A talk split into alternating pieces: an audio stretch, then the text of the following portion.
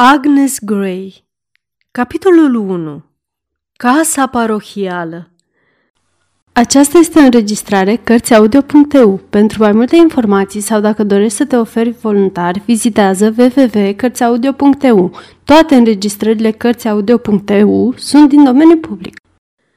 În toate poveștile adevărate găsim învățături, deși, în unele cazuri, Comoara se lasă cu greu descoperită și, atunci când se dezvăluie, dincolo de coaja groasă, miezul uscat și zbârcit nu este tocmai o răsplată pe măsura strădaniei de a-l scoate la iveală.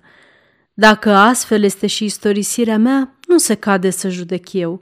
Având anonimatul drept pavăză, nu mă tem să mă aventurez la drum, așa că le voi înfățișa cititorilor fără părtinire, o poveste pe care n-aș dezvălui-o nici celui mai apropiat prieten. Tatăl meu a fost un om al bisericii din nordul Angliei, care a câștigat respectul tuturor celor care l-au cunoscut. În tinerețe, a trăit fără a avea grija zilei de mâine din venitul dobândit dintr-un modest beneficiu și dintr-o mică proprietate. Mama mea, care l-a luat de soț împotriva dorinței prietenilor ei, era fică de moșier și o femeie curajoasă. În zadar a tot fost amenințată că, dacă va deveni soția unui preot sărman, va trebui să dea uitării caleașca, slujnica și toate plăcerile și eleganța ce rodez din belșug, dar care ei nu îi erau de mare trebuință în viață. O caleașcă și o slujnică erau, neîndoios, avantaje însemnate, dar, slavă cerului, avea picioare cu care să meargă și mâini cu care să-și vadă de propriile trebuințe. O casă elegantă și un domeniu mare nu erau de disprețuit, dar mai bine să locuiască într-o casă modestă cu Richard Gray decât într-un palat cu oricare alt bărbat din lume. Socotind că orice discuție este în van, în cele din urmă, tatăl ei le-a îngăduit celor doi îndrăgostiți să se căsătorească, dacă aceasta le era dorința, avertizând numai că, dacă va alege să meargă pe o asemenea cale, fica lui își va pierde și cel mai mic strop de moștenire. Tatăl a judecat că poate astfel va domoli flacăra dragostei în amândoi, dar s-a înșelat. Tatăl meu știa prea bine că mama însăși era o adevărată comoară, așa că dacă va încuvința să înfrumusețeze umila lui inimă, el ar fi fericit să o ia de soață oricum, iar dintre a trudi cu mâinile și a se despărți de bărbatul iubit, pe care își dorea să-l facă fericit și cu care era deja trup și suflet, ea alegea truda – așa că moștenirea ei a ajuns în punga unei surori mai chipzuite, care a luat în căsătorie un bogătaș. Iar ea, stârnind mirarea și părerea de rău, plină de compasiune a tuturor cunoștințelor, s-a dus să se îngroape în reședința din casa parohială, dintr-un sat pitit printre dealurile din... Totuși, în ciuda tuturor acestor lucruri, în ciuda firii vesele a mamei și a capriciilor tatei, nu cred să fie existat un cuplu mai fericit pe întreg cuprinsul Angliei. Au avut șase copii, dar numai eu și Mary, sora mea, am supraviețuit primejdiilor copilăriei și ale primilor ani de viață. Fiind cea mai mică dintre cinci sau șase vlăstare, eu am fost întotdeauna copila și odorul familiei. Eram răsfățata mamei, a tatei și a surorii mele, care însă nu mă alintau îngăduindu-mi orice pentru a ajunge o ființă supărăcioasă și de nestăpânit, ci îmi dăruiau nesfârșita lor căldură ca să mă dezarmeze și să mă facă supusă, prea necoaptă ca să dau piept cu grijile și tulburările vieții. Eu și Mary am crescut în cea mai strictă izolare. Mama, care era foarte înzestrată, cu o educație aleasă și iubitoare de muncă, a luat asupra ei întreaga povară a educației noastre, mai puțin limba latină, pe care tata s-a angajat să ne-o predea, așa că n-am fost niciodată la școală și neavând lume bună prin preajmă, nu ieșeam în societate decât pentru a lua ceaiul, din când în când, cu fermierii și cu negustorii mai de seamă din vecinătate, dar numai pentru a nu fi socotiți prea mândri pentru a sta în compania vecinilor și pentru a-l vizita o dată pe an pe bunicul din partea tatălui. Iar acolo nu îi întâlneam decât pe bunicul, pe bunica, pe o mătușă care era fată bătrână și pe două-trei doamne în vârstă sau doi-trei domni. Uneori, mama ne delecta cu povești și anecdote din tinerețea ei care, plăcându-ne nespus, de multe ori trezeau în noi, sau cel puțin în mine, dorința tainică de a ieși în lume mai des. Credeam că e foarte fericită, căci nu părea să regrete vremurile de altă dată. Oricum, tata, care nu era din fire nici molcom, nici vesel, se amăra peste măsură când se gândea la sacrificiile pe care mult iubita lui soție le făcuse de dragul lui, frământându-se să pună la cale planuri nesfârșite pentru a-și spori mica avere de dragul ei și al nostru. În zadar îi repeta mama că este foarte mulțumită și că, dacă va pune deoparte puțin pentru copii, ar trebui să trăim în belșug cu toții, atât în prezent, cât și în vremurile care vor veni. Numai că a face economii nu se număra printre talentele tatei. Nu se îngloda în datorii sau, cel puțin, mama avea grijă să nu se întâmple așa ceva, dar când avea bani, trebuia să-i cheltuiască. Îi plăcea să-și vadă căminul bine îngrijit, soția și fiicele îmbrăcate cum se cuvine și mulțumite și, pe deasupra, era înclinat și spre milostenii, făcându-i plăcere să le ofere daruri săracilor, atât cât îi îngăduiau mijloacele sale sau, chiar mai mult decât atât, cum ar putea socoti unii. În cele din urmă, un prieten binevoitor i-a sugerat o posibilitate de a-și dubla averea dintr-o lovitură, astfel încât sporind-o iar după aceea, aceasta să crească foarte mult. Prietenul cu pricina era negustor, om cu spirit întreprinzător și fără îndoială talentat, în acel moment însă oarecum strâmtorat în afaceri și având nevoie de capital. Dar dovedindu-se generos, i-a propus tatei să împartă profitul. Dacă tata îi va încredința banii care îi sunt de prisosință, făgăduindu-i că Oricare va fi suma aceea, eu va înapoia până la ultimul cent. Așa că mica moștenire a fost vândută repede, iar venitul obținut i-a fost încredințat negustorului binevoitor, care a început de grabă diligențele în vederea plecării cu vaporul. Și tata și noi toți eram încântați de perspectiva unui viitor luminos. Pentru un moment, e adevărat, trebuia să ne limităm la modestul nostru venit, dar tata nu părea să considere că trebuie să cheltuim doar atât. Prin urmare, cu ajutorul unei polițe la domnul Jackson, domnul Smith și domnul Hobson, am trăit chiar mai bine decât înainte. Deși mama spunea că mai bine ne întinde doar atât cât ne permitem, fiind sub slabe șanse să ne îmbogățim, tata nu se simțea strâmtorat. Iată, în această privință era incorrigibil. Câte ceasuri fericite nu am petrecut cu Mary stând la gura focului ori cu treierând dealurile înțesate de tufișuri, lenevind sub un mesteac plângător, singurul copac mare din grădină, sporovăind despre fericirea care avea să se abată asupra noastră și a părinților noștri, despre ce vom face, ce vom vedea și ce bogății vom avea. Însă bunăstarea care visam noi urma să se abată asupra noastră nu se întemeia decât pe reușita speculațiilor făcute de binevoitorul negustor. Iar tata era aproape ca noi, numai că se prefăcea că nu tratează cu prea multă seriozitate problema – își exprima mărețele speranțe și așteptările încrezătoare în glume și prin elanuri jucăușe și întotdeauna îmi părea nespus de spiritual și de plăcut.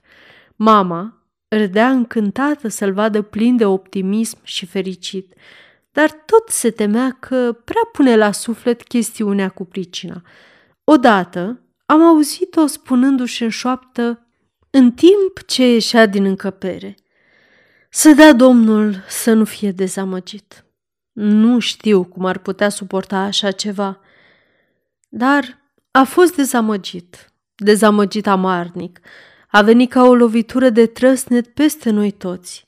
Vasul, care purta averea noastră, s-a scufundat și a ajuns în adâncurile mării cu tot ce avea la bord și chiar cu mai mulți membri ai echipajului, printre care și nefericitul de negustor. Pierderea lui m-a îndurerat ca și prăbușirea castelelor noastre de nisip. Dar, cum la tinerețe îți revii repede, m-am întremat după acest șoc. Deși bogăția însemna plăceri, pentru o fată atât de naivă ca mine, sărăcia nu însemna primești înspăimântătoare. Într-adevăr, ca să fiu sinceră, ideea de a ajunge strâmtorat la capătul resurselor mi se părea chiar incitantă. Mi-aș fi dorit ca tata, mama și Mary să-mi împărtășească însuflețirea și, în loc să deplângă pierderi suferite în trecut, să ne apucăm inimoși să le tămăduim. Cu cât sunt mai mari greutățile, cu atât sunt mai aprige lipsurile noastre și cu atât mai mare ar trebui să ne fie veselia ca să le putem face față celor din urmă, așa cum ar fi trebuit să ne fie și puterea ca să depășim greutățile. Mary nu se lamenta, dar cugeta fără încetare la năpastă și s-a adâncit în deznădejde, iar toată strădania mea de a o scoate din această stare a fost în zadar. A fost peste poate să o conving să vadă și latura pozitivă, pe care eu o vedeam și, într-adevăr, mă temeam atât de tare să nu fiu acuzată de inconștiență copilărească sau de insensibilitate prostească, încât am ținut pentru mine aproape toate gândurile luminoase și toate veselia, știind prea bine că nu pot fi apreciate.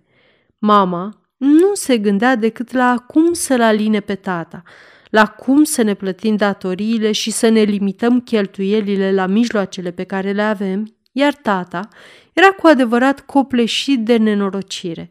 Sănătatea, vigoarea și dispoziția i s-au dus de râpă și nu s-au mai reabilitat niciodată.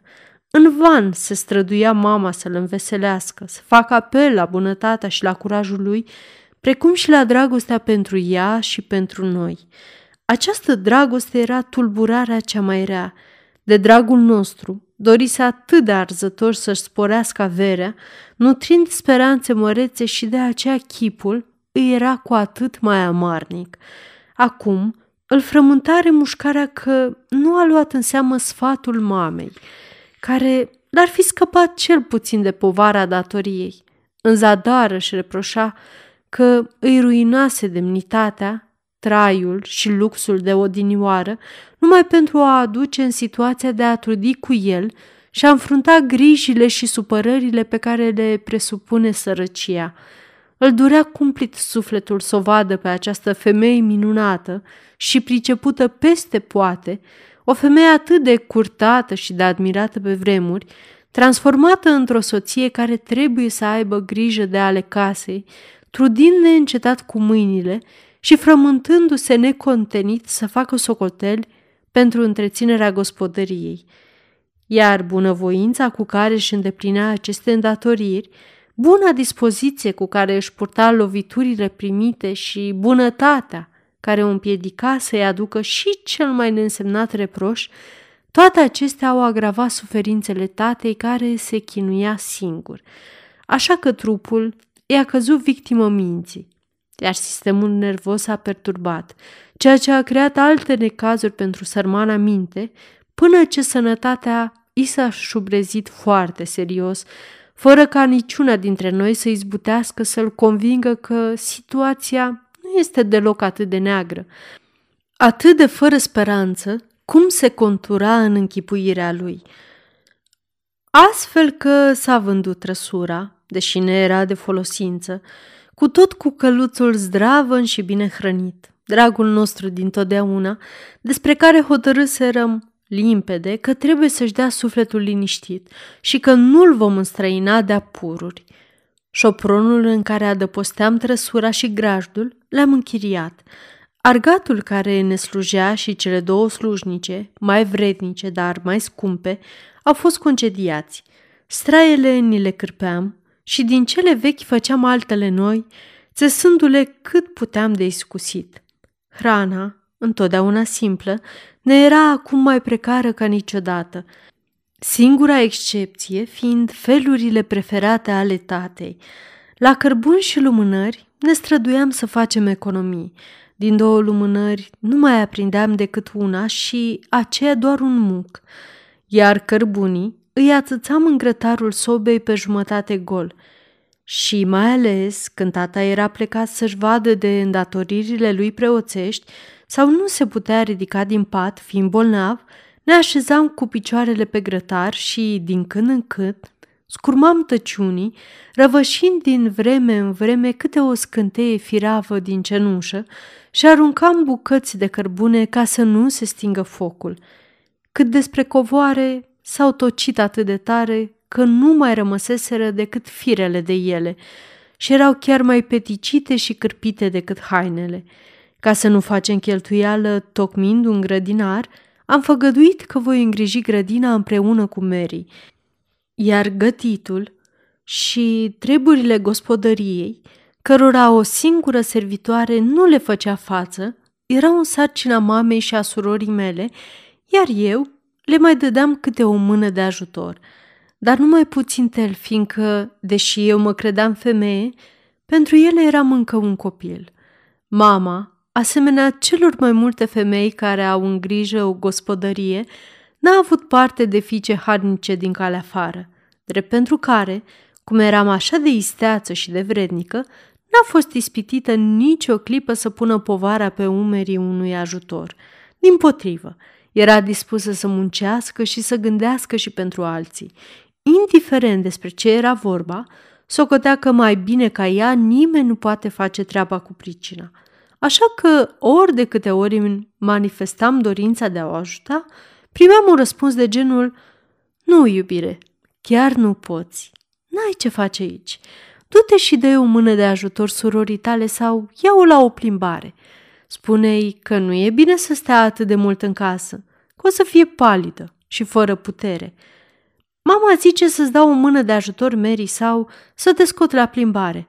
Spune că o să ajungi să arăți palidă și slabă dacă stai atât de mult în casă. Nu poți să mă ajuți, Agnes. N-am cum să ies cu tine. Am mult prea multă treabă. Atunci dă voie să te ajut. Chiar n-ai cum, copilă dragă. Du-te și exersează la muzică sau joacă-te cu pisoii. De cusut aveam mereu din belșug, dar nu mă învățaseră să croiesc nicio haină, așa că, în afară de tivit și cusut, care mi ieșeau cu chiu cu vai, nu eram în stare de nimic. Amândouă spuneau că e o treabă mult prea ușoară și că o pot face ele, în loc să mă pună pe mine. Și oricum, le era mai pe plac să mă vadă învățând sau distrându-mă în vreun fel, fiindcă urma să-mi vină și mie vremea să stau aplecată asupra lucrului, sobră ca o doamnă respectabilă, atunci când pisicuța mea preferată va îmbătrâni și se va cuminți. În asemenea împrejurări, deși nu eram mai de folos decât pisica, aveam totuși o scuză pentru trândăveală. În vremea în care dădeam piept cu necazuri fără număr, o singură dată s-a întâmplat să o aud pe mama plângându-se de lipsa banilor. Odată, când se apropia vara, ne-a spus mie și lui Mary ce mi-aș mai dori ca tatăl vostru să petreacă la mare câteva săptămâni. Sunt încredințată că aerul de la malul mării și o schimbare de peisaj i-ar fi de neprețuit ajutor. Dar nu sunt bani, a adăugat suspinând și mie și surorii mele ne-ar fi plăcut să-i se îndeplinească dorința și ne-am dat de ceasul morții că era peste poate. N-are nicio noimă să ne plângem, a spus ea. Poate o să găsim o cale să realizăm asta. Tu, Mary, desenezi așa de frumos. Ce-ar fi să faci câteva desene cum te pricepi tu mai bine, să le înrămăm alături de acoarelele pe care le-ai pictat deja și să încercăm să le încredințăm unui negustor de tablouri, care să vadă dacă au vreo valoare. Aș fi încântată dacă socotești că s-ar vinde, mai ales că merită efortul. Draga mea, oricum, merită să faci o încercare. Tu fă desenele și eu mă voi strădui să găsesc un cumpărător. Ce mult aș vrea să pot face și eu ceva, i-am răspuns. Cine știe, Agnes? Desenez binișor. Îndrăznesc să spun că, dacă ți alegi o temă simplă, vei face un tablou pe care vom fi mândri să-l arătăm altora. Dar eu am altceva de gând, de mai multă vreme, numai că nu mi-am făcut curaj să spun. Dar spune-ne, rogute, mi-ar plăcea să fiu guvernantă. Mirată, mama a izbucnit în râs, iar sor mea a scăpat lucru din mână și a exclamat Tu? Guvernantă? Cum te strece prin cap așa ceva? Ei bine, nu văd ce e atât de ieșit din comun. Nu pretind că sunt în stare să educ fete mai mari, dar fără îndoială că aș putea da lecții unora mai mici. Și mi-ar face o nespusă plăcere căci copiii îmi sunt tare dragi. Dă-mi voie, mamă. Tu încă nu ești în stare să-ți porți de grijă ție, scumpa mea, și pentru copiii mici îți trebuie mai multă experiență și chipzuință decât pentru cei mari. Dar, mamă, am împlinit 18 ani și știu să am grijă de mine și pot să mă ocup și de alții. Pot să fiu foarte înțeleaptă și cu judecată, dar nu am fost pusă niciodată la încercare. Nu mai gândește-te, m-a îndemnat Mary. Ce te-i face singură, fără mine și fără mama, într-o casă plină de oameni străini? Cum să vorbești și să ai grijă de o groază de copii când va trebui să te îngrijești și de tine însăți? Fără nimeni care să-ți dea o povață, n-ai ști nici măcar cu ce haine să te îmbraci. Socotești că, dacă te ascult întotdeauna, înseamnă că n-am niciun strop de minte. Ia pune-mă la încercare, e tot ce îți cer și o să vezi de ce sunt în stare. În clipa aceea a intrat tata, căruia i s-a spus despre ce discutăm. Poftim? Micuța mea Agnes, guvernantă? A urlat el și cu toate că era abătut, a izbucnit în râs. Da, tată, te rog să nu te împotrivești. Mi-ar plăcea așa de mult și sunt încredințată că m-aș descurca de minune.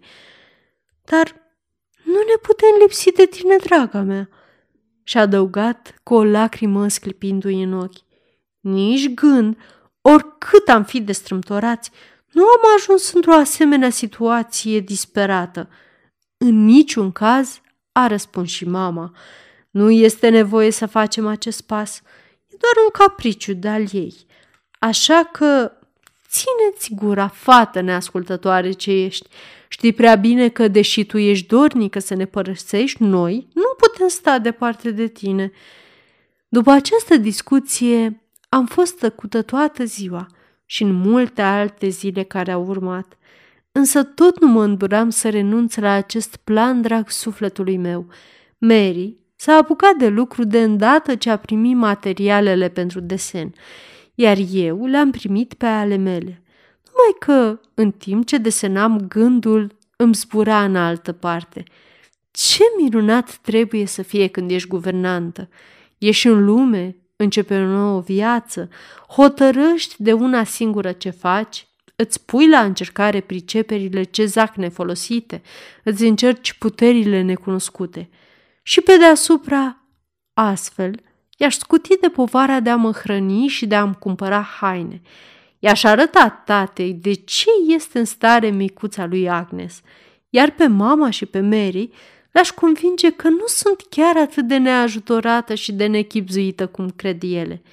Și apoi, ce încântător trebuie să fie să ți se încredințeze niște micuți de care să ai grijă și pe care să-i educi. Aveam sentimentul că orice ar spune alții, sunt la înălțimea unei asemenea sarcini. Cum îmi aminteam limpede gândurile nutrite în copilărie, Aș fi avut o călăuză mai sigură decât povețele celui mai înțelept adult. Nu trebuia decât să mă întorc la vremea în care eram de vârsta micuților, care mi erau încredințați și aș fi știut de îndată cum să le câștig încrederea și afecțiunea, cum să-i fac să se simtă vinovați când greșesc, cum să le dau curaj celor timizi și să le aduc alinare celor răniți, cum să fac din virtute un lucru cu putință, din învățătură ceva de dorit și din religie ceva fermecător și de înțeles. Sublimă sarcină, să-i pregătești pe copii pentru viață, să cultive aceste plante fragile și să le privești bobocii înflorind zi de zi. Sub imboldul acestor ispite, atât de multe, m-am hotărât să stărui, deși teama de a nu stârni supărarea mamei și de a nu tulbura simțămintele tatei m-a împiedicat să abordez chestiunea câteva zile.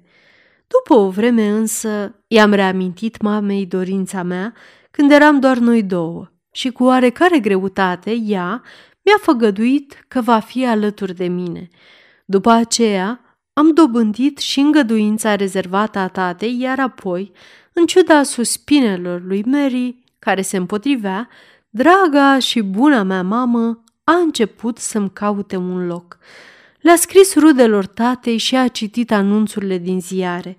Cât despre rudele ei, rupsese orice legătură cu ele cu multă vreme în urmă, iar după căsătorie nu făcuse decât să schimbe scrisori convenționale, așa că, într-o asemenea chestiune, n-ar fi apelat la ele nici în ruptul capului.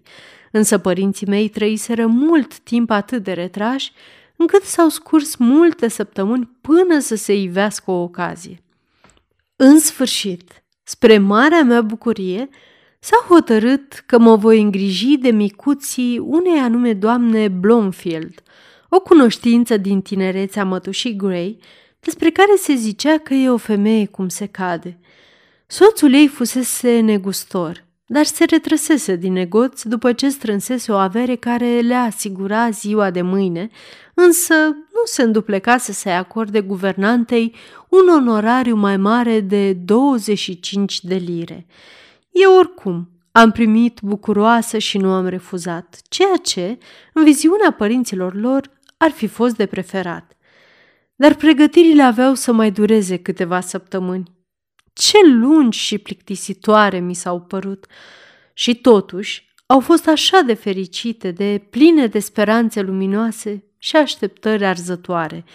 Cu câtă plăcere priveam cum se croiesc hainele și, după aceea, la pregătirea cuferelor, dar simțeam un gust amar.